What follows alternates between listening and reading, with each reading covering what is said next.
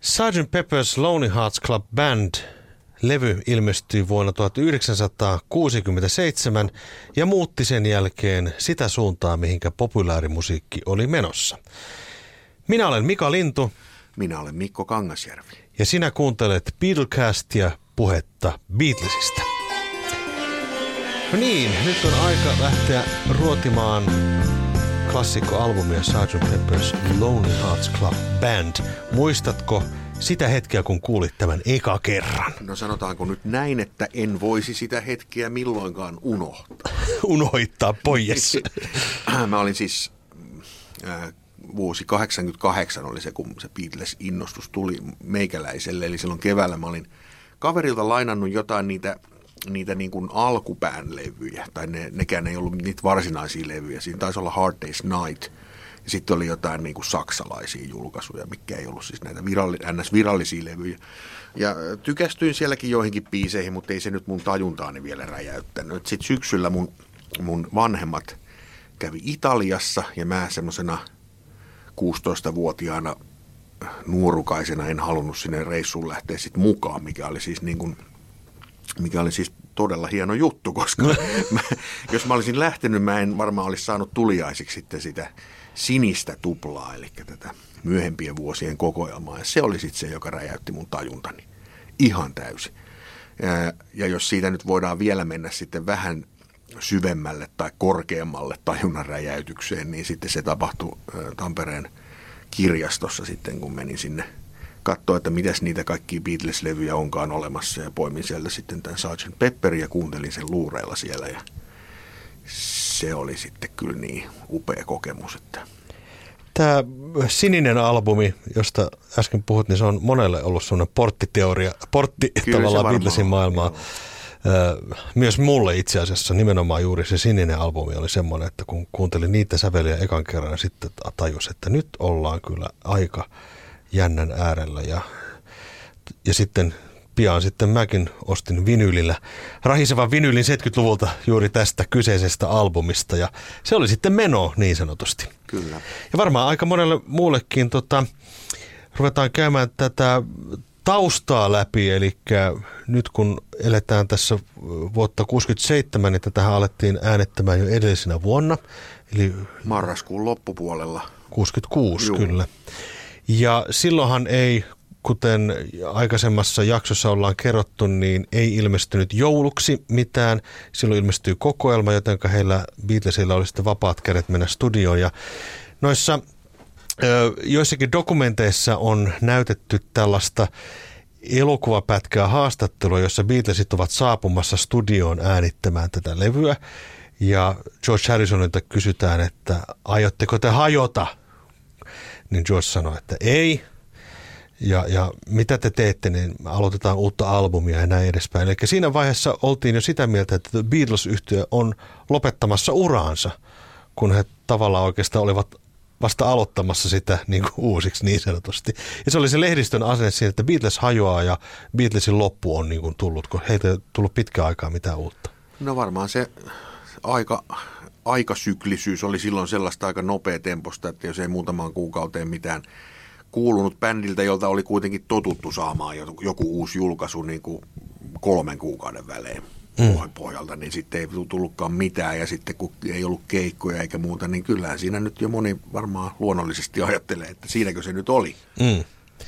Että kun heiltä kysyttiin aina jokaisessa lehdistötilaisuudessa, että when the bubble will burst, niin ajateltiin, että tämä on juuri se hetki, jolloin tämä Beatles-kupla nyt hajoaa.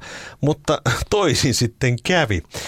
Tota, Tämä on laaja, iso kokonaisuus, eli tässä jaksossa me käydään nyt Sgt. Pepper's Lonely Hearts Club bändiä sekä sitten sen jälkeen ilmestynyttä EPtä Magical Mystery Tour.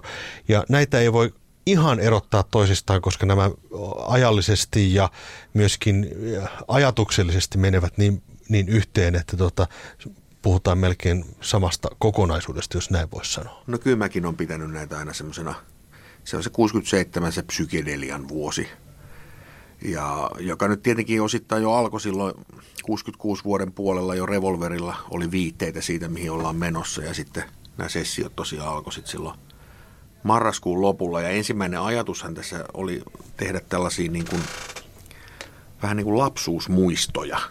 Että nämä kolme, oikeastaan kolme ekaa biisiä, mitä työstettiin, eli Strawberry Fields, When I'm 64 ja Penny Lane oli tämmöisiä osittain muisteloita sieltä Liverpoolin lapsuudesta. Mm.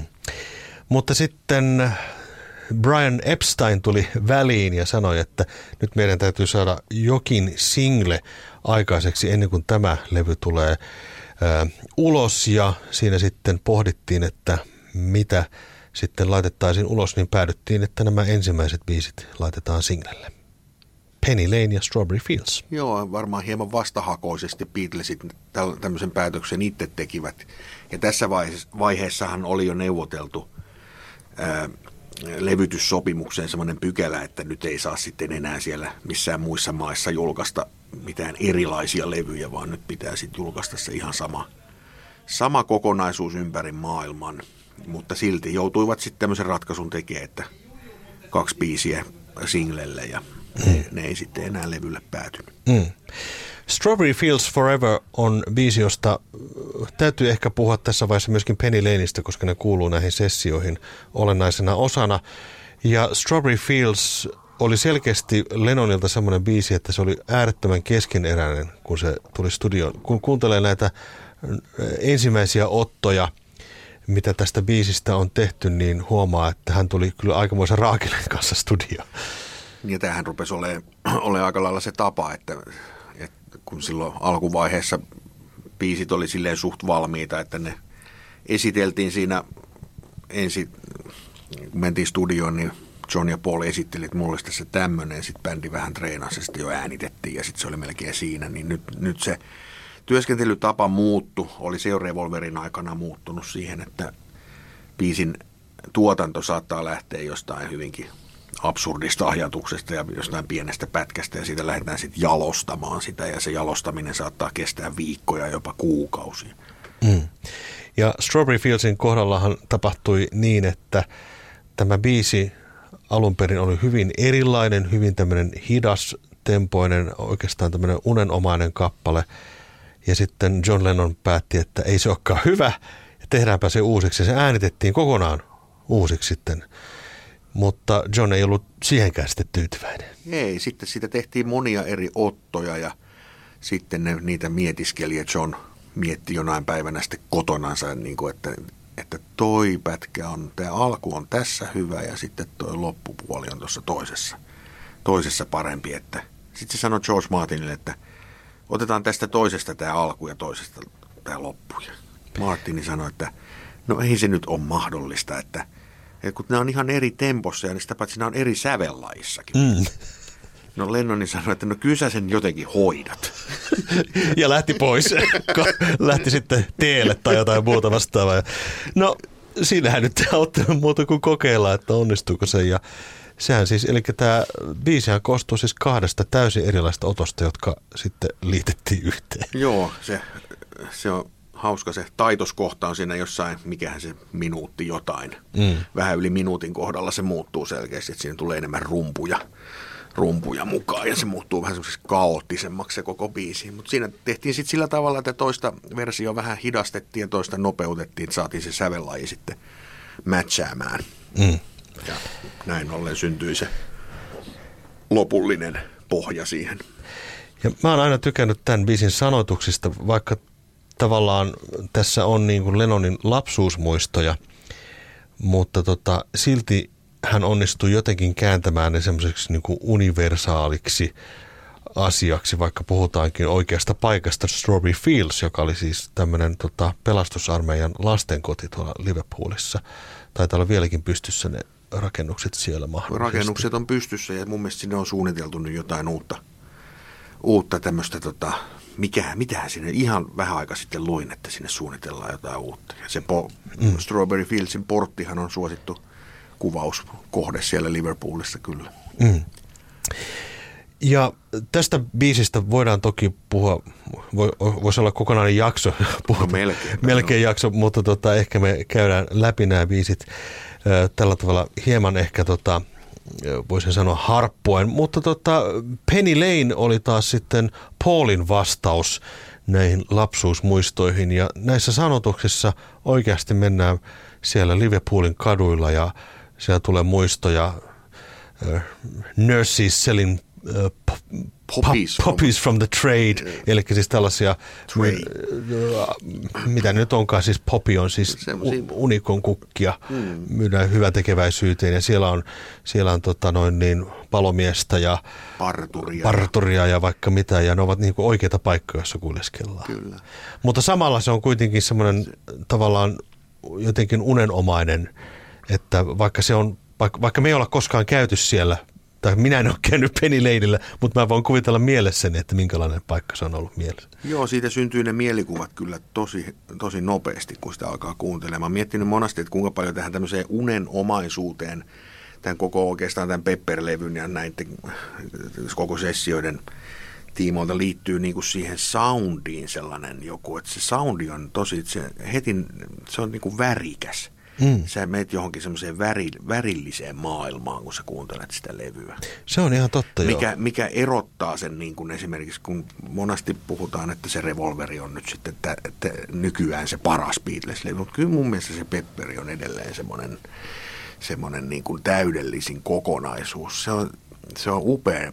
Siinä sukelletaan johonkin ihan omaan maailmaansa. Mm, se on ihan totta, joo. Joka on värikäs ja psykedeellinen. Kyllä. Tota, kolmas biisi, jota lähdettiin nauhoittamaan, oli When I'm 64 tässä vaiheessa. Ja tota, When I'm 64 oli Paulin biisi pääasiassa ja hän oli kirjoittanut sen jo joskus nuoruudessa. Hän oli kirjoittanut siellä Forthlin, Forthlin Roadin koto, kot, kotonaan pianolla sen, pianolla sen biisi jo silloin 50-luvun lopulla. Mm. Tota, sehän on tämmöinen hyvin, hyvin, mistä sitten varmaan tämä on, biisi on yksi niistä, mistä ruvettiin puhua, että makkan mummomusiikkia. ja siinä on niitä 20-luvun vaikutteita, on klarinettia ja muuta. Ja biisi jo itsessään on hyvin semmoinen music hall-tyyppinen. Kyllä vaan. Ja kaikki nämä biisit eroaa toisistaan niin tosi jyrkästi, että ne kun on ihan erilaista musiikkia keskenään, mitä laitettiin. Se tuli varmaan niistä soundeista osittain, mutta myöskin siitä, että ne on sävelletty vähän eri aikoina ja vähän, vähän erilaista tunnelmaa saatu näihin. Kyllä, ja sitten se palaa vielä siihen Penny Laneen, että se on sävellyksenä aika nerokas silleen, silleen että siinä on tota, mm, siinähän mod, tulee modulaatio kertosäkeessä mm. alaspäin. Joo. Mikä on, mutta sitten samalla se laulumelodia nousee ylöspäin. Se on mm. todella nerokas mm. biisi. En usko, että sitä nyt täysin tietoisesti on Paul McCartney tehnyt, mutta musiikkitutkija Howard Goodall, joka, joka tekee TV-ohjelmia aiheesta, niin tota, hän kävi tätä biisiä läpi joskus. Se on kyllä tosi nerokas. Kyllä, aivan.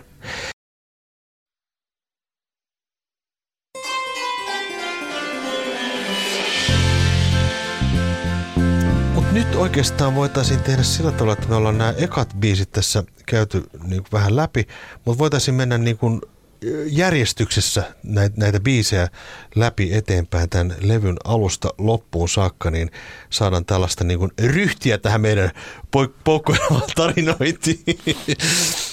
tota, aloitetaan äh, eka, äh, ekasta biisistä, joka on nimeltään Sgt. Pepper's Lonely Hearts Club Band, eli tämän nimibiisi. Se on varsin lyhyt kappale äh, ja antoi sitten tavallaan ajatuksen siitä, että tämä levy voisi olla jonkinlainen konseptialbumi, jota sehän ei itse asiassa varsinaisesti ole. Mutta Paul McCartney tuossa ihan vähän aikaa sitten tässä 321-ohjelmassa kertoikin sen tarinan, että hän oli siis lentokoneessa Mal Evansin kanssa ja Mal Evans, heidän roudarinsa, tota, istui hänen vieressään ja hän sanoi, että tota, annatko mulle suolaa ja pippuria, salt and pepper – ja sitten Paul McCartney kuuli, että mitä sä sanoit? Sanoitko sä, että Sgt. Pepper? ja jotenkin se Sgt. Pepper jäi hänelle mieleen ja sitten hän niin kuin sai inspiraation tähän biisiin. Tähän biisiin ja siellä kyseisellä lentomatkalla ilmeisesti vähän niin kuin tähän koko levyynkin, levyynkin tuli tämä idea, että tehdään tämmöinen levy, missä Beatles ikään kuin esiintyy vähän niin kuin alter egona, eli, eli on sitten Kersantti Pippurin bändi, joka tässä esiintyy, eikä niin kuin itse asiassa Beatles ollenkaan. Mm. Sehän loi heille tavallaan ihan uudet puitteet tehdä tätä koko levyä. Mm. Että ollaan vähän niin kuin joku muu. Kyllä. Ja tota, tässähän, tässä biisissä käytettiin vähän studiotaikaa, eli siellä on paljon ääniefektejä. Se alkaa äh, itse asiassa äh, tämmöisellä äh, orkesterin viritysäänellä, jota oli äänitetty näissä sessioissa käsittääkseni, jota käytettiin sitten niin kuin tähän, tähän alkuun. Se taisi olla Day in Lifein sessioista otettiin pätkä tuohon alkuun. Ja tota, täytyy sanoa, että tämä biisihän rokkaa kuin hirvi. Tämä aloittaa, koska niin Beatlesilta oli totuttu monenlaista musiikkia kuulemaan, mutta tämä niin heti aloittaa semmoisen niin tosi jykevän kitara, kitaravallin ja, ja tota, rockimeiningin tähän ja, ja hieno, hieno aloituspiisi kyllä. Ja se yleisön pieni kohina siellä ja se jousien virittely, niin sehän luo semmoisen tunnelman jo siihen, että nyt ollaan menossa johonkin showhun. Mm. Ihan, ihan niin kuin joku teatteriesitys alkaa. Mm. Sitten tulee rockbändi, joka sitten kuitenkin niin kuin melko nopeasti muuttuu. Siellä tulee käyrätorvia ja muuta, jotka soittaa sitten sen välikkeen. Et siinä heti tulee selväksi, että nyt ollaan niin kuin tämmöisen äh, aika äh, monipuolisen musiikillisen elämyksen äärellä. Mm. Eli se luo semmoista niin kuin vähän vinksahtanutta maailmaa, se rokki, rokkibiisi, jossa tulee käyrätorvia ja yleisö nauraa, ja että siinä ollaan niin kuin tosi erikoisessa maailmassa kyllä. kyllä. Ja se jatkuu suoraan sitten tota, With a Little Help from My Friends biisiin, joka oli vartavasti sävelletty Ringoa varten. Joo, ja siitähän sitten tuli yksi Ringon tällaisia niin kuin, vähän niin kuin tavaramerkkejä, mitä hän on kyllä ihan koko uransa loppuun asti vaalinut. Ja tämä ei ollut ihan yksinkertainen, yksinkertainen nauhoittaa, nimittäin varsinkin tämä loppu kiekaisu siellä with a little help from my friends sieltä, niin tota, se oli Ringolle hieman haastava, koska Ringohan ei ollut mikään virtuosi laulaja. Mutta t- näistä sessioista kerrotaan muun muassa tässä George Martinin tekemässä kirjassa Summer of Love, että kaikki Beatlesin jäsenet olivat koko ajan täällä läsnä näissä sessioissa ja tämä tehtiin aika lailla livenä nämä laulut tähän ja John ja Paul laulavat siis mikrofoniin siinä samassa tilassa kuin Ringo lauloi, eli he niin kuin petrasivat häntä ja kannustivat häntä ja, ja tota, he saivat sitten Ringosta irti tämän mahtavan loppuäänen Joo. sinne. Ja George Martin kertoo tässä kirjassa, että hän pitää tätä biisiä niin kuin todella hienona. Tämä on hyvin yksinkertainen melodia. Siinä on ihan muutama nuotti itse asiassa. Mm. Mutta siitä huolimatta se saadaan toimimaan sillä tavalla, että se kuulostaa soljuvalta ja, ja, ja eteenpäin pyrkivältä. Joo, itse asiassa niin lukuun ottamatta sitä loppua, niin ringon, ringon osuudet pyörii ihan siis kvintin alueella. Että siinä on oikeastaan vain viisi säveltä. Hmm. Ne rokkuutta sekin. Kyllä, näin voisi sanoa.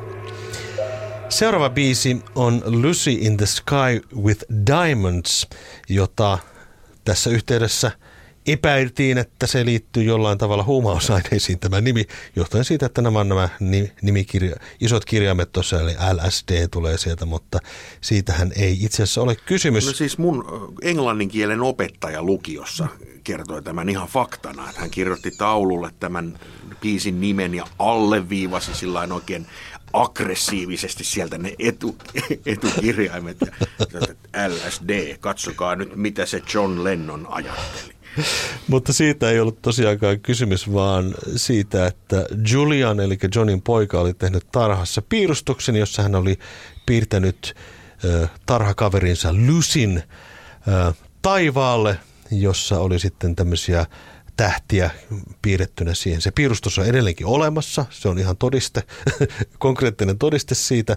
Ja hän oli selittänyt, että mikä tämä kuva on, niin Julian oli kertonut, että tässä on Lucy in the Sky with Diamonds. Hmm, yksinkertaista. Niin, lapsen mielinen. Ja, ja tässä hienosti John pääsee tämmöiseen lapsen maailmaan tämän piirustuksen avulla, mutta siirrytään itse asiassa Liisa Ihmemaassa maailmaan. Eli Louis Carrollin Liisa Ihmemaassa oli todella iso kirja Johnille sekä myös Paulille itse asiassa. He lukivat sitä lapsena paljon ja heitä kiehtoi se maailma edelleen. Eli tässä ollaan itse asiassa Liisa Ihmemaassa maailmassa enemmän kuin missään muualla. Ja nämä Rocking Horse People ja Newspaper Taxis ovat tällaisia kielikuvia, jotka voisivat olla ihan hyvin Liisa Ihmemaassa kirjasta. Kyllä. Jos ette koskaan lukeneet sitä, niin lukekaa. lukekaa Se on hieno, hieno kirja kyllä. Ja sitten, sitten siihen äh, noihin kielikuviin ja sanoihin sekoitettuna sitten tämä äänimaailma, mitä biisissä on. Siellä on tambuuraa ja muuta, vähän intialais soi, soittimia siellä mukana tekemässä semmoista vellovaa tunnelmaa sinne ta- taustalle, niin se mm. vie kyllä niihin maailmoihin aika maukkaasti.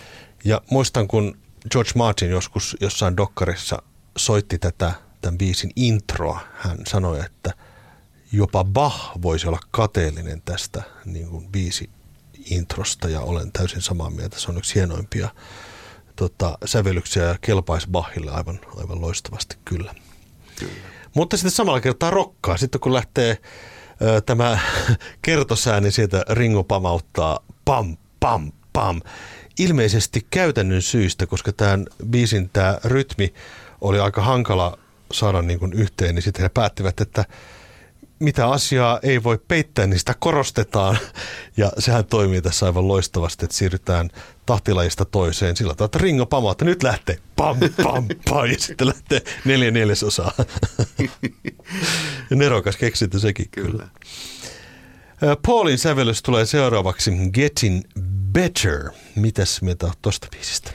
No ehkä se kuuluu omista suosikeistani siihen vähemmistöpuolelle. Kyllä mä siitä biisistä tykkään, mutta jos nyt pitäisi tämän levyn biisit laittaa järjestykseen, niin ei se ihan kärkipäässä olisi. Mutta se on ihan, ihan tommonen, niin kuin, se kuuluu just tuohon paikkaan.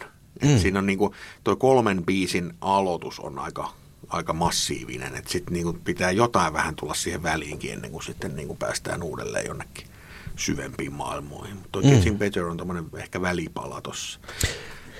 Joo, äh, mä oon noita sanotuksia tässä viime aikoina miettinyt. Tota, tässähän on selkeästi tämmöinen nuoren miehen maailma, jossa tota, hän vähän katuu tekojaan ja, ja, tota, ja tässä, keski, tässä väliosassa hän Paul laulaa, että olin tosi ilkeä, että minä löin minun naistani ja, ja olin häne, hänelle ilkeä ja yritin erottaa hänet asioista, joista hän piti. Aika dramaattisia sanoja, jossa niin kuin mie, väkivaltainen mies katuu sitä, mitä hän on niin kuin tehnyt ja nyt hän yrittää parantua tästä asiasta. It's getting better uh, all the time. Aika mielenkiintoinen, tota, jos noita sanoja rupeaa kuuntelemaan, aika mielenkiintoiset sanat kyllä tässä on. Joo, itse asiassa täytyypä kuunnella. En ole koskaan tota ihan niin syvällisesti edes kuunnellut. Tästähän Makka usein on varmaan 1500 kertaa kertonut sen, kertonut sen niin kuin esimerkin hänen ja Lennonin yhteistyöstä niin kuin tämän biisin tiimoilta, että kun hän kirjoitti lainin, että it's getting better all the time, niin John vastaa siihen, että couldn't, can't get much worse. Tätä Paul usein toistelee. Kyllä.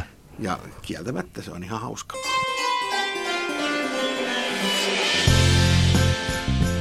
Sitten on ehtaa Paulia Fixing a Hole, joka tota, jota kanssa on epäilty huumekappaleeksi, mutta tuota noin, niin tässäkin inspiraatio on ollut ihan konkreettisesti siitä, että Paul on nähnyt jossain katon vuotavan ja hän on siitä saanut sitten inspiraation. Eli vettä tippuu katosta ja hän aikoo korjata sen. Ja tämä oli tämmöinen aika maanläheinen kappale, mutta tästä on esitetty monenlaisia spekulaatioita, mihin tämä fixing a hole, koska fix-sanahan englannissa viittaa myöskin niin kuin, että otetaan huumeannos, eli fiksataan mm. tämä olotila, mutta tästähän ei itse asiassa ole kysymys. Mutta tota, musiikki taas on tämmöistä niin barokkipoppia taas jälleen kerran. Tämä on just sitä, ja tota, tässä kanssa, niin kuin, tämä aina tykännyt tästä kovasti, että tämä luo heti sellaisen tietynlaisen kuvan mieleen mm. kun tämä biisi alkaa. Kyllä. Ja se, se heti tulee semmoinen ajan ja paikan tuntu, missä ollaan. Ja, ja se on jotenkin uskomattoman hienosti saavutettu tällä. Tähän, tämä oli ensimmäisiä biisejä sitten, jos, jos ei lasketa Can't Buy Me Love-biisiä, joka äänitettiin Pariisissa osittain, niin tämä oli ekoja biisejä, mikä äänitettiin muualla kuin Abbey Roadilla. Eli tämä on Chapel Studiolla käyty tekemässä tämä biisi. Okei, sitä en tiennytkään. Joo. Että kun, sitten kun Pepperin levytyksessä päästiin kovaan vauhtiin, niin sitten aina ei ollut Abbey Roadilla aikaa ja sitten, sitten tota, kaverit halus kuitenkin niin kuin tehdä ja sitten saatettiin varata jostain muualtakin Mm. studioaikaa. Paulin biisit jatkuvat Sgt. Peppers levyllä ja She's Leaving Home. Ja mä näen tässä biisissä tietynlaista trilogiaa, joka alkaa Yesterdaystä, jatkuu sitten Revolver-albumin äh, kappaleeseen Eleanor Rigby. Juuri näin, ja tämä on niinku kolmas Joo. tämmöinen samankaltainen kappale. Temaattisesti ei. Ensimmäinen on rakkauslaulu, toinen kertoo yksinäisyydestä, mutta tämä on ehkä jollain tavalla Eleanor Rigbyin tämmöinen vastinpari. Puhutaan myöskin yksinäisyydestä vähän eri näkökulmasta. Samankaltaisuuden tekee tietenkin se, että tämä on sovitettu samankaltaisesti, eli siellä on jousia taustalla. Tällä kertaa ei olekaan kitaraa mukana Yesterdayn tapaan. Moni luulee, että tämä on George Martinin sovitus, mutta näin hän ei itse asiassa ole. Joo, eli tässäkin oli se, että Paulilla oli kova kiire saada tämä heti tehty, kun hän oli tehnyt tämän biisin ja halusi tehdä sen nopeasti ja muuta. Ja George Martinilla oli Silla Blackin kanssa sessio. Ja hän oli sanonut, että ei hän nyt ehdi tekemään sitä sovitusta. Ja Pauli otti yhteyttä tämmöiseen Mike Leander nimiseen kaveriin, joka sitten teki tämän orkestraation tähän biisiin. Ja, ja tota, sitten historia kertoo, että siitä pieni kitka syntyy sitten Paul ja George Martinin välille tästä, joka kyllä to, toki sovittiin, mutta että, että tämmöinen pieni epäluottamus. Mm. Skisma tuli sitten tämän kohdalta. Ja kieltämättä tämä on, tota, äh, vaikka siis rakastan George Martinin sovituksia tosi, tosi paljon, mutta tota, eipä tämäkään hu- hullumpi ole. Tässä on jotain vähän erilaista ja Mm. sopii mun mielestä tämän biisin maailmaa hienosti se jousisovitus. Varmaan toi harppo, Harppo. tekee jonkin verran tähän niinku semmoista eroa. Ja sitten myöskin tämäkin soljuu vähän eri lailla, kun Martinilla on oma tyylinsä tehdä, mutta tämä on vähän tämmöinen taas unenomaisempi Joo. Sovitus tässä näin. Ja hieno, hieno tota, idea siitä, että Johnin taustalaulut puhuvat vanhempien roolissa. Ja, ja tässä Paul kertoo tarinaa ja sitten siellä vanhemmat laulavat, että we did everything we could ja bla bla bla, miten nyt sanat menivätkään, joka on niin kuin äärettömän nerokas keksintö, että siinä niin kuin nämä vanhemmat huhuilevat siellä taustalla ja kertovat niin kuin omaa puoltansa tässä tarinassa. Mutta sitten se päättyy siihen, että hän tapaa miehen moottoritien varrella ja hän, hänellä on hauskaa ja hauskuus on asia, jota ei voi rahalla ostaa. Juuri näin. Tässä meidän podcast-sarjassa ei vielä olla juuri puhuttu näistä mono- ja stereoversioiden eroista, mutta tässä äh, tämän albumin kohdalla myös, myös oli niin kuin se mono, mono- ja stereoversio on tosi erilaisia. Ja tämä biisi varsinkin on, tässä on ihan merkittävä ero nimittäin siinä mono, monoversiolla, joka tässä kohtaa vielä oli se, joista Beatlesit itsekin piittasivat, eli olivat mukana siinä miksauksessa ja muuten, niin se on eri sävellajissa. Totta on, muuten, se on joo. nopeampi. Eli Joo. se stereomiksauksessa jostain syystä nauhanopeus oli varmaan vahingossa hitaammalla ja se, siitä tuli sitten se ehkä kuuluisampi versio tästä kappaleesta, mutta se oli tarkoitus olla siis puolisävelaskelta Mm, korkeampi ja samalla tietenkin vähän nopeampi. mm. Tämä on mielenkiintoinen yksityiskohta.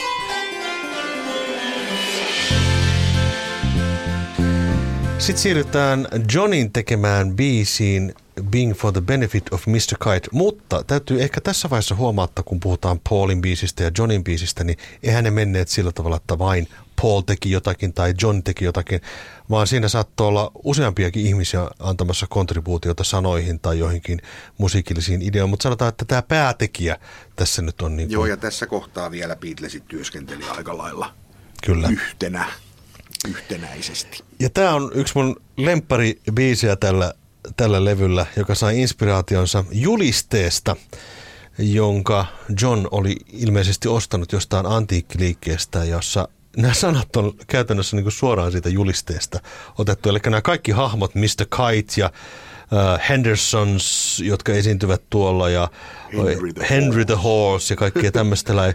ne on suoraan tästä julisteesta. Ja musta on niin jotenkin nerokas, että hän sai yhdestä tällaisesta vanhasta sirkusjulisteesta tehtyä tämmöisen mahtava se, biisi. Ihan uskomatonta. Ja toi, se on tosiaan tämmöinen viktoriaaninen juliste. Mulle tulee vähän mieleen, jos olette nähnyt äh, David Lynchin elokuva Elefanttimies. Siinä Joo. Siinä pyöritään niissä samoissa maisemissa, semmoinen sirkusmaailma sieltä 1800-luvun lopun Englannista, niin tässähän on juuri sitä tässä Joo, biisissä. Kyllä. Juliste oli kuulemma vuodelta 1843. Ah, se oli jo niin vanha. Joo, eli, okay. eli tuota, Pablo Funkis Sirkus Kyllä, oli kyseessä. Kyllä, sen... viktoriaanista aikaa. Kyllä, nimenomaan. Kaikki. Juuri. Ja siinä on hieno tunnelma, eli Lennonhan kuuluisesti sanoi, että hän haluaa tuntea tässä kappaleessa sahajauhon tuoksun. Ja tuota, George Martin yritti sitten parhaansa miettiä, että mitä hän sitten oikein tarkoittaa. Ja siinä otettiin sitten urkusoundia ja sitten käytiin... Höyryurut. Höyryurkuja käytiin hakemassa jostain arkistosta ja, ja sitten kuuluisa tarina kertoo, että miten tämä saatiin aikaiseksi oli se, että he eivät voineet ihan sitä suoraan käyttää sitä höyryurku luuppia, koska tota, se oli täysin eri savellajassa ja niin edespäin, niin he ratkaisivat asian niin, että leikkasivat sen tota, äänitehosten pieniksi pätkiksi, laittavat muovipussiin, heittivät ilmaa ja liimasivat. Tämä kyseinen, se, muistan aina se kirjastossa tämän levyn e-, eka kuuntelukerta, niin juuri se kohta, kun tässä Being for the Benefit of Mr. Kite-kappaleessa ensimmäistä kertaa mennään siihen valssiosuuteen, missä missä se koko kaleidoskooppimainen soundimaailma sieltä lävähtää silmille, niin se oli se hetki, kun mä ajattelin, että nyt, nyt ei ole enää paluuta Mikolla entiseen. Kyllä, joo. Aivan. Seuraava biisi onkin sitten George Harrisonin kappale, joka aloittaa kakkospuolen LP-levyllä.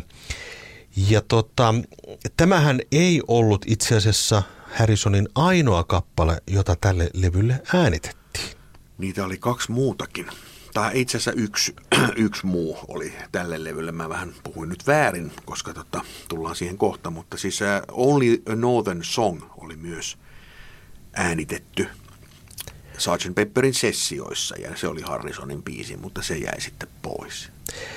Mutta Within You, Without You on semmoinen biisi, joka varmasti on monelle joka Beatlesia kuuntelee, on ehkä biisi, joka hypätään mahdollisesti yli. Sen takia, että se poikkeaa tästä muusta aika lailla ja on vähän semmoinen vaikeasti hahmotettava biisi, ainakin ensimmäisellä kerralla, kun sitä kuuntelee. Tein sitä kyllä itsekin silloin alkuvaiheessa. Mä en jotenkin, se on aika pitkä biisi, ja sitten kun se oli sopivasti siinä B-puolen ekana, niin se oli niin kuin helppo laittaa se vinyylin neula, vinyylisoittimen neula siihen vasta siihen seuraavalle hmm. biisille. Et kieltämättä tuli tehtyä sitä, mutta mä oon sitten vasta niin kuin myöhemmin tykästynyt tähän biisiin tosi paljon. Kyllä, mä oon ihan samaa mieltä. Ja tota, tässä ollaan tietenkin intialaisissa tunnelmissa ja tämä on sovitettu täysin intialaisille soittajille. Paikan päälle tuli paikallisia Intiasta kotoisin olevia muusikkoja joita George Harrison sitten ohjeisti. Heillähän ei ollut mitään notaatiota, vaan he kävivät sitä biisiä läpi siinä studiossa ja saivat tämän sovituksen aikaiseksi. Ja sitten George Martin jälkeenpäin sitten laittoi myös viuluja, Joo. vähän Bollywood viulusovitusta sinne taustalle ja sanotushan saa inspiraationsa tietenkin näistä Veda-kirjallisuudesta ja, ja tota, intialaisesta myst- mystiikasta ja rakkauden kesän ajatuksista ja kaikesta tämmöisestä näin. Mutta tota, on tykästynyt tähän, että nykyään en hyppää enää tähän biisi yli. En, en minäkään. Kuuluu olennaisena osana ja, ja hieno, hieno biisi Georgeilta kaikin puolin, mutta vaatii useamman kuuntelukerran. Sitten tullaan biisiin When I'm 64. Otan esiin nyt tässä vaiheessa George Martinin kirjan Summer of Love, Making of Sgt. Pepper. Ja tässä George Martin antaa tästä biisistä itse asiassa erilaisen kuvan kuin mitä me, meillä ehkä on mielessä tästä kappaleesta. Tässä George Martin kirjoittaa ihan suoraan lainatakseni tästä kirjasta. Moni meistä ajattelee, että When I'm 64 on vitsikäs laulu, äh, kieliposkessa tehty music hall pastissi, mitä se kieltämättä onkin. Ja yleensä Beatlesin, Beatlesin seuraajat ja häntä, yleensä Beatles-historioitsijat eivät ota tätä biisiä kovin vakavasti. Mark Lewison muun muassa kuvailee sitä, että tämä on Paulin Vaudeville-tyylinen hurmaaja kappale. Mutta George Martin selittää tämän biisin vähän toisella lailla. Mistä tämä biisi kertoo? Tämä kappale on kauhutarina. Tämä on Paulin visio helvetistä. Tämä on, tämä, on, tämä on mielenkiintoinen. Tämä on siis George Martinin omia sanoja. Tämä on siis Paulin visio helvetistä. Joo. Ja hän selittää, nyt mä lopetan tämän siterauksen vähän vapaan, niin siteraan tästä kirjasta, mutta mikä tässä on niin kuin biisin idea? Täytyy muistaa, että Paul McCartney on tässä nuori mies. Onko hän nyt 25 vai 26 tässä, kun hän on tämän levyttänyt. levyttänyt. Hän on tehnyt sen aikaisemmin. vuotias Mutta tässä, äh, tämä biisi on parodia vanhoista ihmisistä. Eli ihmisistä, jotka ovat eläkkeellä tai jopa puolia vanhempia, yli 30 ihmisistä. Ja äh, tässä nuori mies kuvittelee itsensä tilanteeseen, johon hän ei voi kuvitella, että hän kuvittelee itsensä vanhaksi. Hän inhoaa olla vanha. Hän ei voi kuvitella, että hänellä on lapsia tai lapsenlapsia. Ja tota, tämä on siis parodia vanhoista ihmisistä, meidän kaltaisista perheellisistä ihmisistä. Ja tämä antaakin aika jännän twistin tähän tätä biisiin. En ole koskaan ajatellut, niin. ajatellut tätä tuosta näkökulmasta. Tämä oli tota, ää, tältä levyltä kaksi biisiä oli ää, mun yläasteen englannin kirjassa. Kyllä. Oli OK English-niminen kirja, missä Paul Westlake oli kirjan yksi kirjoittajista. Hän oli ilmeisesti kova Beatles-fani. Ja, ää, She's Living Home ja tämä When I'm 64 oli siinä ja mä muistan, kun tätä käytiin läpi tätä sanotusta siellä englannin tunnilla ihan, ihan sanasta sanaa ja mietittiin, niin kyllä tota, eipä siinä vaiheessa tullut mieleen, että tämä on kauhutarina. Mm. Eli siis tota, toisin sanoen henkilö Paul kuvittelee olevansa asemassa, jossa hän ei oikeastaan haluaisi koskaan olla, eli olla vanha. Mennä taas sinne samaan paikkaan, juoda taas sitä viiniä, tehdä samoja asioita ja sitten hänellä on näitä lapsenlapsia ja, ja kun se näin ajattelee, niin tämä saa ihan uudenlaiset twistit. Kieltämättä. kappale.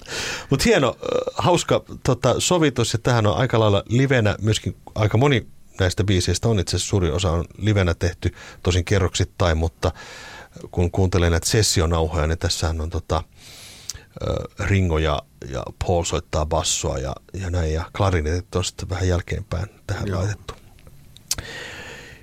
Tota, siirrymme biisiin Lovely Rita, joka on myöskin Paulin käsialaa pääosi. Mitäs tykkää tästä biisistä? Tykkää, tämä on aika leikkisä kappale. Tämähän on siis tarina Parkkipirkosta. Niin. kyllä vaan. Parkkipirkko. Niin, se voisi tehdä nyt heti. Siitä olisi loistua, kyllä, kyllä. Heti Simo Salminen laulaa tämän, niin olisi ollut hitti joskus 60-luvulla. Leikkisä kappale ja sitten sitä leikki sitten tuo nämä paperikampa äänet sinne ja, ja, tota, ja tota, päättyy myöskin hauskasti sillä tavalla, että hän yrittää päästä vähän tytön liiveihin tässä ja sitten huomaakin, että se on pari siskoa ympärillä ja sitten se ei onnistukaan. Ja se, se on hauska tarina tämmöinen ja, ja selkeästi tämmöinen kevyt, kevyt kappale tähän ja, raskaan When I'm 64 jälkeen. Kauhun jälkeen. Kauhutarinan jälkeen. Mutta tässä on mun mielestä, äh, George Martin on soittanut hienoja sooloja Beatles-levyille, mutta mun mielestä tämän, tämän biisin soolo on niin kuin ehdottomasti paras. Kyllä. Tosi lennokas se pianosoolo siinä välissä. Tosi, tosi upeasti tehty. Joo. Ja sitten tämä biisihän päättyy semmoiseen niin kuin psykedeelliseen ääniku, äänikuvaan sillä että se mm. biisi feidaantuu pikkuhiljaa pois. Vähän semmoista jats-tunnelmaa, semmoista free jats-meininkiä, no. jota ei Beatlesin muilla levyillä ihan hirveästi olekaan, että mennäänkin vähän niin kuin jatsin maailmaan taikka silleen. Ja sitten se biisi hajoaa vähän siinä niin kuin kappaleeksi hauskasti. Seuraava kappale sai jotenkin nämä Johnin biisit on tämmöisiä, että ne on selkeästi syntynyt kotioloissa aika lailla TV-mainoksesta. siis oikeasti John Lennon katseli paljon televisiota ja näki Cornflakes-mainoksen, jossa laulettiin, että good morning, good morning, ja sai inspiraationsa biisiin. Ja tota, sitten nämä viittaukset, mitä tässä löytyy sanotuksessa, meet the wife, It's time to tea and meet the wife, niin Meet the Wife oli siis radiosarja, jota kuunneltiin ahkerasti tuolla Britanniassa ja kaikkea tämmöistä, eli se selkeästi tämmöistä niin kuin, ö, kotona olemista, mutta myöskin vähän jat- t- tavallaan vastinpari taas When I'm 64, tässäkin parodioidaan tämmöistä niin kuin lähiöelämää ja, ja tota, perheidylliä ja kaikkea semmoista. Ehkä tässä se pieni niin kuin sarkastinen näkökulma on helpommin havaittavissa kuin tuossa When I'm 64. Joo, ihan, ihan kyllä. Aika Joo, tässä aika, aika suoraan sitten sarkasmia näköpiirissä. Ja sitten tässä on hirveän hauska nämä, tota, nämä tahtilajin muutokset, mitä on. Joo, siellä on viisi neljäsosa tahtia ja kolme neljäsosaa mennään välillä. Ja Joo. Se oli Lennonille paljon ominaisempaa kuin esimerkiksi Makkalle. Mm. Lennonin monissa biiseissä on käytetty tämmöisiä vähän erikoisia tahtilajeja. Kyllä. Ja sitten tämä biisi päättyy tämmöiseen niin kuin vähän kakofoniseen äänimaisemaan, jossa eläimiä tulee estraadille ja asia, jota mä en ole koskaan ajatellut, mutta tässä kuullaan myös ensimmäistä kertaa tuplabasaria. Joo, Ringo vetää siis tuplapasarit, kun on hevityyliä tässä lopussa. Että kuunnelkaapas, kun saatte levyn käteen. Ja sitten tosiaan se biisi päättyy aina siihen, että sieltä tulee erilaisia eläinten ääniä. Ja ne on järjestelty sillä tavalla, että aina se seuraava eläin syö sen edellisen eläimen. ne on, että se eläin on sellainen, että se oikeasti voi syödä sen edellisen. Ja sitten se päättyy siihen, kun tulee yhtä aikaa kanan ääni ja sitten se kitara, ensimmäinen kitara-ääni, mikä kuuluu sitten jo siihen Pepper-biisin repriseen, mikä alkaa siitä sitten suoraan. Mm. Se on hauska, kun on siinä päällekkäin, että ei oikein erota, että onko se nyt joku eläin, vaan onko se se kitara. Mm. Ja tässähän levyssä myöskin kiinnitettiin huomiota siihen, että kuinka nämä biisit soljuu keskenään, eli niiden biisien välit oli aika lyhyet, eli lähestulkoon ne, ne menee niin kuin päällekkäin melkein, melkein koko levy oikeastaan. Joo, ja se myös on omiaan luomaan tätä fiilistä siitä, että tämä olisi tämmöinen, tämmöinen konseptialbumi, joka soljuu, soljuu niin kuin kokonaisuutena alusta loppuun. Mm. Sgt. Peppersista tulee tämä reprise-versio sitten siihen perään, joka oli ilmeisesti tämmöinen viime hetken lisäys, tavallaan niin kuin idea siitä, että voitaisiinkin jatkaa tavallaan ikään kuin tätä konserttia ja sitten laitettiin siihen näitä kätten läpytyksiä ja muuta vastaavaa ja tämähän on huomattavasti tiukempi versio kuin se eka, eka tosta ja mä oon aina tykännyt tästä, että tämä on niin kuin todella tiukka rokkiveto. Joo, ja tämä oli myös sitten, niin kuin mä muistin silloin, kun tämän levyn kuuntelin ekan kerran, niin tämä oli yksi niitä hetkiä, jolloin niin kuin tuli semmoinen fiilis, että wow, tämä on tosi makeeta, että nyt me nyt palataan tähän, niin kuin, mistä tämä alkoi. Se, siinä tuli jotenkin ihme, hieno mm. fiilis. Kyllä. Ja, ja sitten vielä sen päälle tulee yksi kaikkien aikojen varmaan upeimpia studiotekeleitä. Kyllä, näin voisi sanoa kappale, joka äh, harva musiikki aiheuttaa kylmiä väreitä joka kerta kun kuuntelee, niin, mutta kyllä tämä Day in Life on semmoinen, että siitä, siitä tota, aina, aina selkä, selkäpiitä pitkin juoksevat muurahaiset, koska tämä on sen verran upea kappale ja koostettu kahdesta täysin erilaista biisistä. Toinen oli Johnin, tämä alkubiisi, ja sitten he eivät oikein tienneet, miten he täyttäisivät tätä, tätä tänne väliosaan asti ja sitten tuli idea tuoda paikalle orkesteri. Alun perin ilmeisesti vähän isompi orkesteri, mutta tota, sen verran tiukka budjetti oli tällä levyllä, kun tämän levyn nauhoituksethan kestivät aika kauan, melkein puoli vuotta, niin George Martin sanoi, että tehdään nyt sillä, että tuplataan tai pienempi orkesteri tässä kohtaa. Ja George Martin kertoi tästä sessioista, että tämä valtava äänivalli-orgasmi, joka tulee tästä orkesterista, niin se oli itse asiassa yllättävän hankalaa tehdä, koska ensinnäkin studiotekniikka oli vähän alkeellista. Ja toinen oli sitten se, että nämä muusikot oli aika vaikea saamaan soittamaan eri tahtiin, koska orkesterissa olivat tottuneet soittamaan nuoteista – ja, ja tota, kuuntelemaan kaveria. Sitten kun tulee ohjeet, että älkää kuunnelko, mitä se kaveri vieressä soittaa. Soittakaa ihan mitä vaan, kunhan pääsette tästä pisteestä tuohon pisteeseen, niin kaikki on hyvin. Ja siinä oli vähän hämmennystä ollut näillä tota, soittajilla. Ja tämä oli hauska sessio, tästä on myös filmimateriaalia olemassa siitä orkesterisessiosta. Beatlesit puki niitä klasarisoittajia, niillä oli kaikki pellenneniä ja kaikki Joo. asuja päälle. Se, se on omiaan luomaan vielä tätä psykedeellistä myyttiä. Ja siellä taisi olla myöskin, oliko siellä sitten vieraat, kun oli Donovan oli ja Mick Jagger. Marian Faithful Joo. näkyy siellä. Ja... ja oliko siellä toi Mike Dolenz tuosta Monkeysista taisi, olla, joo. ja vaikka ketä oli siellä sitten niin kuin mukana sitten tässä meiningissä. Ja tota, tämähän oli niin kuin, äh, valtavan iso hieno päätös ja alun perin tämä ihan viimeinen loppusointu, mikä tässä tehdään pianolla, niin tota, he kokeilivat semmoista, että he olisivat niin kuin hymisseet sen, eli tuli semmoinen om sinne loppuun.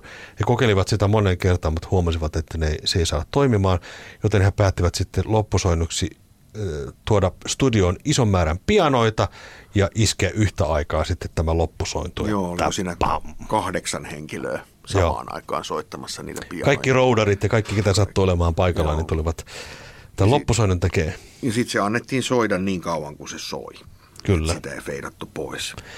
Mutta studiossa sitten taas volume-nappulaa sitten sitä myötä, kun se alkoi niin pienentyä se ääni, niin nostettiin sitä mukana. Eli sekin tehtiin livenä tämä, Joo. tämä tuota, loppusointu. Ja sitten, sitten sen, kun se vihdoin sitten feidaantuu pois, niin sitten mitä levyllä sitten vielä kuullaan sen jälkeen, on 15 kilohertsin ääni, koska Lennon oli sitä mieltä, että pitää meidän myös antaa jotain Britannian koirille. Eli semmoinen ääni, jonka vaan koirat kuulevat. tota, mä en tiedä kuinka hyvin se sieltä vinyyliltä sitten kuuluu, koska siihen aikaan tekniikka nyt ei vielä ollut ollut mitään, mutta kyllä se, se, sehän on ihan mielenkiintoinen. Siinä kuuluu semmoinen tosi korkea ääni ja sen jälkeen tulee sitten vielä semmoista epämääräistä mölinää, joka oli väärinpäin, väärinpäin lausuttu, pongattu vaan jossain tämmöistä keskustelusta. Siinä itse asiassa sanotaan, että fuck you like a superman – ja se on käännetty väärinpäin ja se toistuu siinä sitten niin kauan kuin levysoittimen neula pyörii siellä loppuuralla. Se on harmi, ettei CD-levy saada sitä aikaa. Siinä on näissä CD-versiossa on semmoinen pieni pätkä, niin, no parikymmentä sekkaa, mutta että sen idea oli tosiaan niin vielä juksata juksata tota noin niin kuuntelijoita, että se levy jää pyörimään ikuisiksi ajoiksi. Ja, ja tota, näin päättyy levy. Eli levy tavallaan päättyy, mutta sitten se ei kuitenkaan pääty, joka on musta hirvittävän hauska idea. Mutta Day in the Lifeista vielä palataan siihen, siihen tekstiin vielä, että sehän oli siis niin kuin kanssa täynnä tämmöisiä aika unenomaisia mielikuvia. Siinä oli, mainittiin tämmöinen auto-onnettomuus, missä, missä Tara Brown-niminen kaveri kuoli, kuoli ja sitten on nämä 4000 Holes in Blackburn, Lancashire. Nämäkin oli ilmeisesti sanomalehdestä poimittuja Kyllä. ideoita. Ja siitähän tämä niin kuin, I read the news today, oh mm. boy. Kyllä. Ja unenomaista meininkiä sitten tämä Paulin väliosa taas viittaa heidän lapsuuden maisemiin jälleen, eli ollaan siellä double deckerin toisessa kerroksessa. Ja Lähdössä kouluun siinä, vedetään vähän sauhut. Ja sauhut ja jatketaan matkaa. Joo. Tämä on kyllä yksi maailman, maailman kaikkein hienommista biiseistä, mitä on kyllä koskaan tehnyt. Olen, olen sitä mieltä. Ö, levy kun saatiin pihalle, niin totta kai sitten se pakattiin sillä tavalla, jota ei oikeastaan ollut aikaisemmin hirveästi käytetty.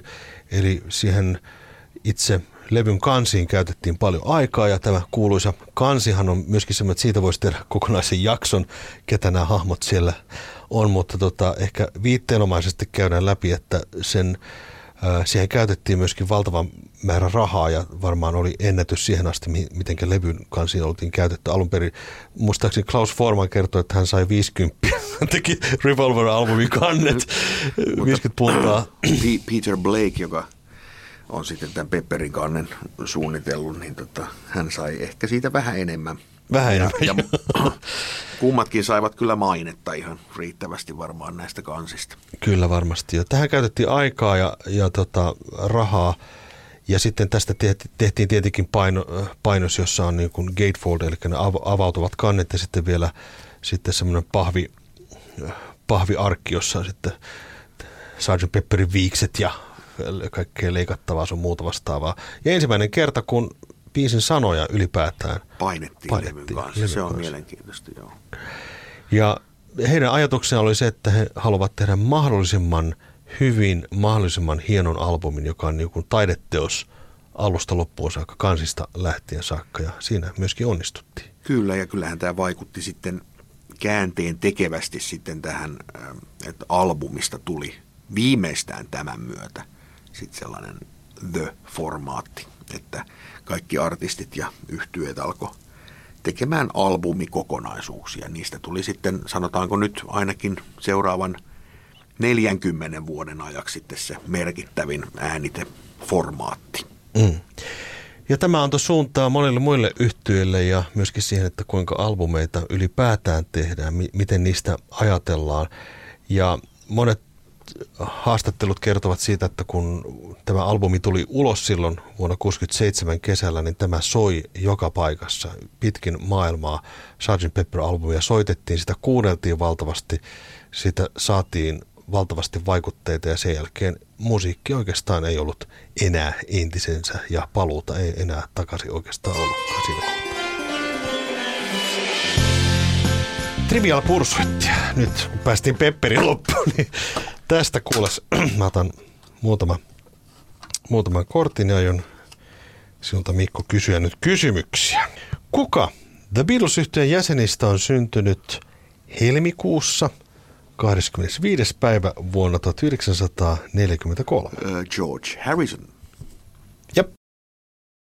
Mikä raita aloittaa vuoden 1973 Beatles-kokoelman Blue Album? Uh, Strawberry Fields Forever. Jep. Vähän liian helppoja. Kuka tuotti P.S. I Love You kappaleen? Ron Richards. Aivan oikein. Mä en edes tiedä tota. mä, mä, toi on yksi semmoisia niin pieniä knoppeja, josta ei itse asiassa kauheasti puhuta.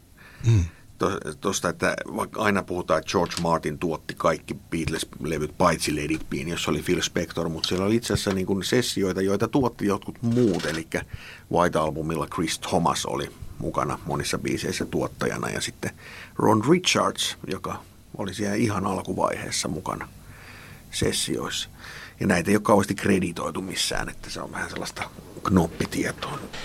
Nyt me tiedetään tämäkin asia ja sitten jatketaan vuotta 67 eteenpäin. Tässä tämän levyn ilmestymisen jälkeen beatles yhtyön manageri Brian Epstein kuoli traagisesti ja hyvin yllättäen. Hän oli varsin nuori mies itsekin ja tuota, se vaikutti yhtyen uraan aika ratkaisevasti, koska he kokivat jäämänsä jotenkin vähän niin kuin tuuliajolle tai tai tota, vähän niin kuin yksin tässä, mutta mitenkä tähän asiaan sitten suhtaudutaan, niin on se, että tekemällä lisää töitä. Ja, ja tota Paul otti vähän niin kuin ohjaa tässä vaiheessa käsiinsä ja tota, lähdettiin työstämään elokuvaa. Tarkoituksena oli tehdä TV-spesiaali tähän loppuvuoteen, joka sai sitten myöhemmin nimen Magical Mystery Tour. Ja tota, tämän elokuvan soundtrackiksi ei tehtykään kokonaista albumia, vaan EP. Ja tota, varmaan tähän elokuvaan ja sen tekemiseen palataan ehkä tarkemmin, mutta käydään tässä sitten tämän EPn ö, asioita läpi. Ja tämä oli poikkeuksellinen formaatti, koska tämä oli tupla EP.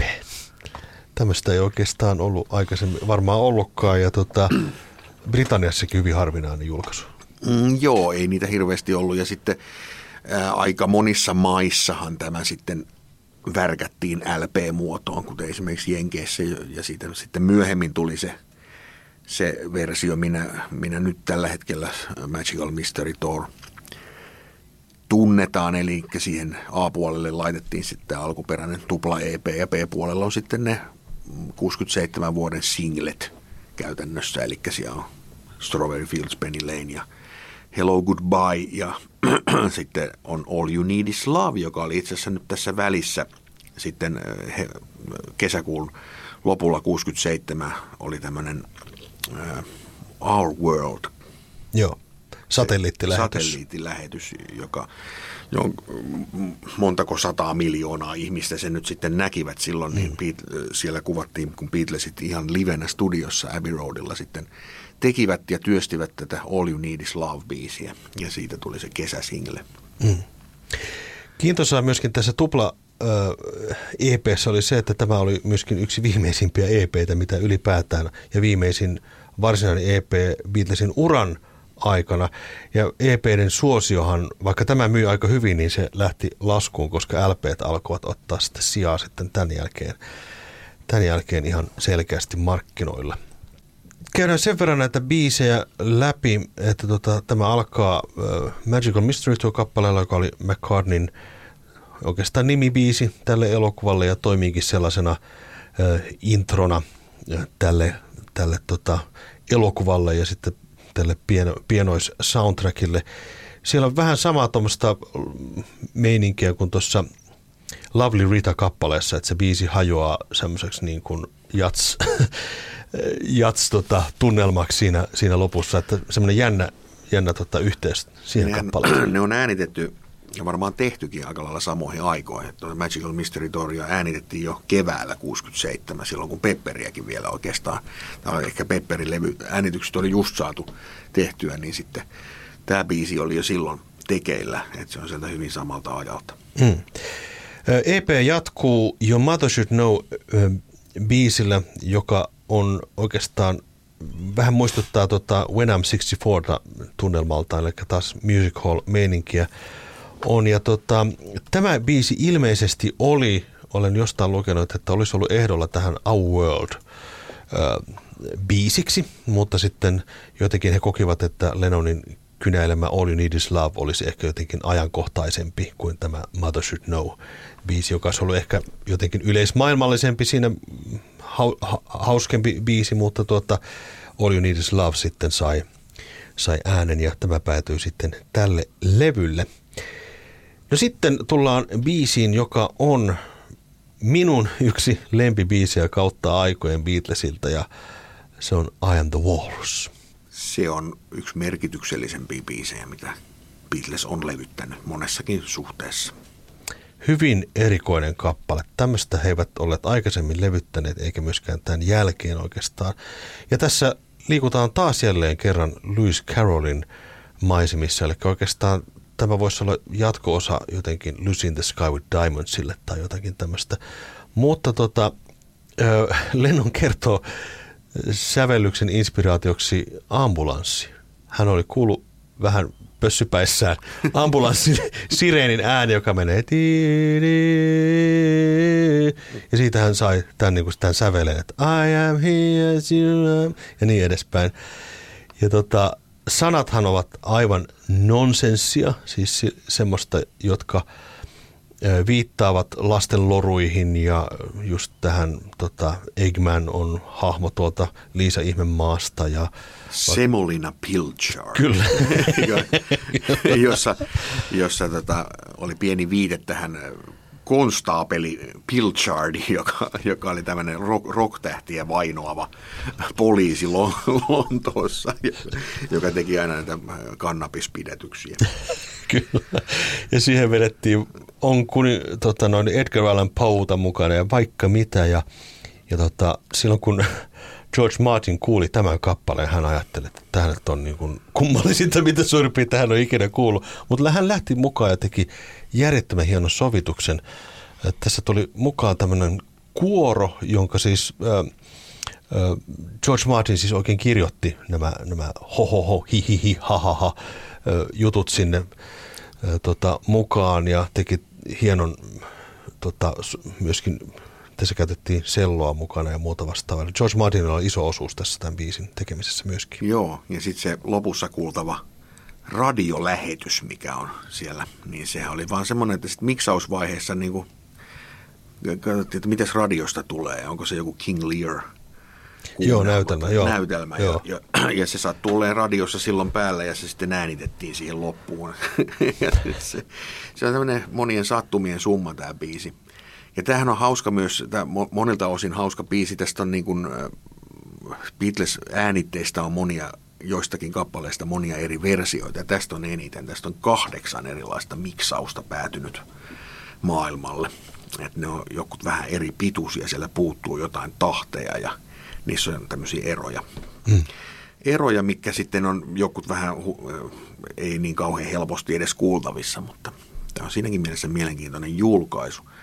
Ja sitten tämähän innoitti kokonaisen uuden orkesterin perustamisen. Eli Birminghamiläiset muusikot Roy Wood ja Jeff Lynn tykästyivät tähän biisiin ja alkoivat suunnitella sitten tällaista Electric Light Orchestra nimistä, nimistä projektia, joka sitten, jonka he halusivat niin jatkavan siitä, mihin Beatles jäi I Am The Walrus biisissä. Mm. Että koko, yksi biisi innoitti kokonaisen bändin. Sitten tulee Full on the Hill kappale, joka oli Paulin käsialaa. Ei ehkä mun suosikkeani. Siinä on käytetty nokkahuilua tässä sovituksessa sun muuta vastaavaa. Sinänsä kaunis kappale. Mun suosikkia ei kyllä ottaa Full on the Hill. Vähän ehkä junnaava kappale mun mielestäni. Mm, mä oon tykännyt tästä kyllä itse, mutta sitten jostain syystä, kun itsekin Beatles-bändeissä soittanut ja Tämä on ollut monta kertaa tapetilla, että soitetaan Fool on the Hill, mutta ikinä oikein minkään bändin kanssa saanut tätä toimimaan. En tiedä, missä se johtuu. Niin. Se on jotenkin sellainen niin kuin vähän vetelä, että se ei Joo. siihen niin kuin sellainen paikalleen. Mutta Joo, se on kyllä, totta. kyllä mä tästä alkuperäisestä melodiasta varsinkin kyllä pidän kovasti. Joo. Seuraava biisi on instrumentaali, joka on ilmeisesti aika nopeasti äänitetty biisi ja se on ensimmäinen kappale, jossa kaikki Beatlesin jäsenet saavat kreditin vähän omituinen instrumentaali, jossa lauletaan myöskin mukana aika kieliposkessa tehty kipale. Vähän Flying. Flying, vähän tämmöinen throwaway-kappale, jos näin. Ehkä se on tarvittu siihen TV-ohjelma tai mm. TV-elokuvaan sitten vähän tämmöistä incidental musicia, niin se on, se on mm. siihen ihan sopiva. Harrisonilta tuli tälle EPlle sitten kappale Blue Jay Way, joka on taas vähän semmoinen biisi, että tota, kun nä, tätäkin ensimmäisiä kertoja kuulun, niin en tykännyt niin ollenkaan. Tämä on jotenkin uhkaavan kuuloinen ja vähän omituinen kappale. Äh, Harrison jatkaa tätä Intia meininkiä tässä ihan selkeästi. Ja tässähän on tämmöinen, niin kuin, vaikka tässä ei intialaisia soittimia ole, niin sävellaji ja tämmöinen drone-meininki, mikä Joo. tässä on, niin jatkuu tässä kappaleessa. Kieltämättä jatkaa jonkun verran, mutta myös alkaa pikkuhiljaa erkaantua siitä. Hmm. Että tämähän on sitten niin kuin parin vuoteen ensimmäisiä Harrisonin biisejä, mikä, mikä on selkeästi tehty tällainen länsimaisesti, eli pop-musiikkia olematta niin ominaisesti intialaista. Ja tota, tähän kertoo siis no, kuulemma siitä, että kun Harrison oli Derek Taylorin kanssa Kaliforniassa ja hän yritti päästä niin kuin tapaamaan sitä, mutta hän juuttui johonkin liikenneruuhkaan. Ja tota, kieltämättä tästä tulee semmoinen, kun tietää ton tarinan, niin sitten se äh, jotenkin se äänimaisema ja toi, mikä, se tietynlainen uhkaavuus, niin saa aikaiseksi semmoisen niin kuin, savusumuinen suurkaupunki, missä on liikenne ruuhkautunut. Ja se on kieltämättä ihan hyvä. Ja tässä on semmoista niin kuin äh, psykedelia-meininkiä ja, ja, ja tota, sellaista vieraannuttavaa elementtiä, joka päättää tämän EPn sitten tämmöisenä oikeastaan Harrisonin tämmöisenä isona, isona teoksena. Näin kahlattiin läpi Magical Mystery Tour EP ja näin loppuun sitten kysellään vähän kysymyksiä ja Mikko on sinun vuorosi kysyä minulta kiperiä trivial pursoit kysymyksiä. Mikä oli John Lennonin koko nimi? Syntymänimi? John Winston Lennon. Kyllä.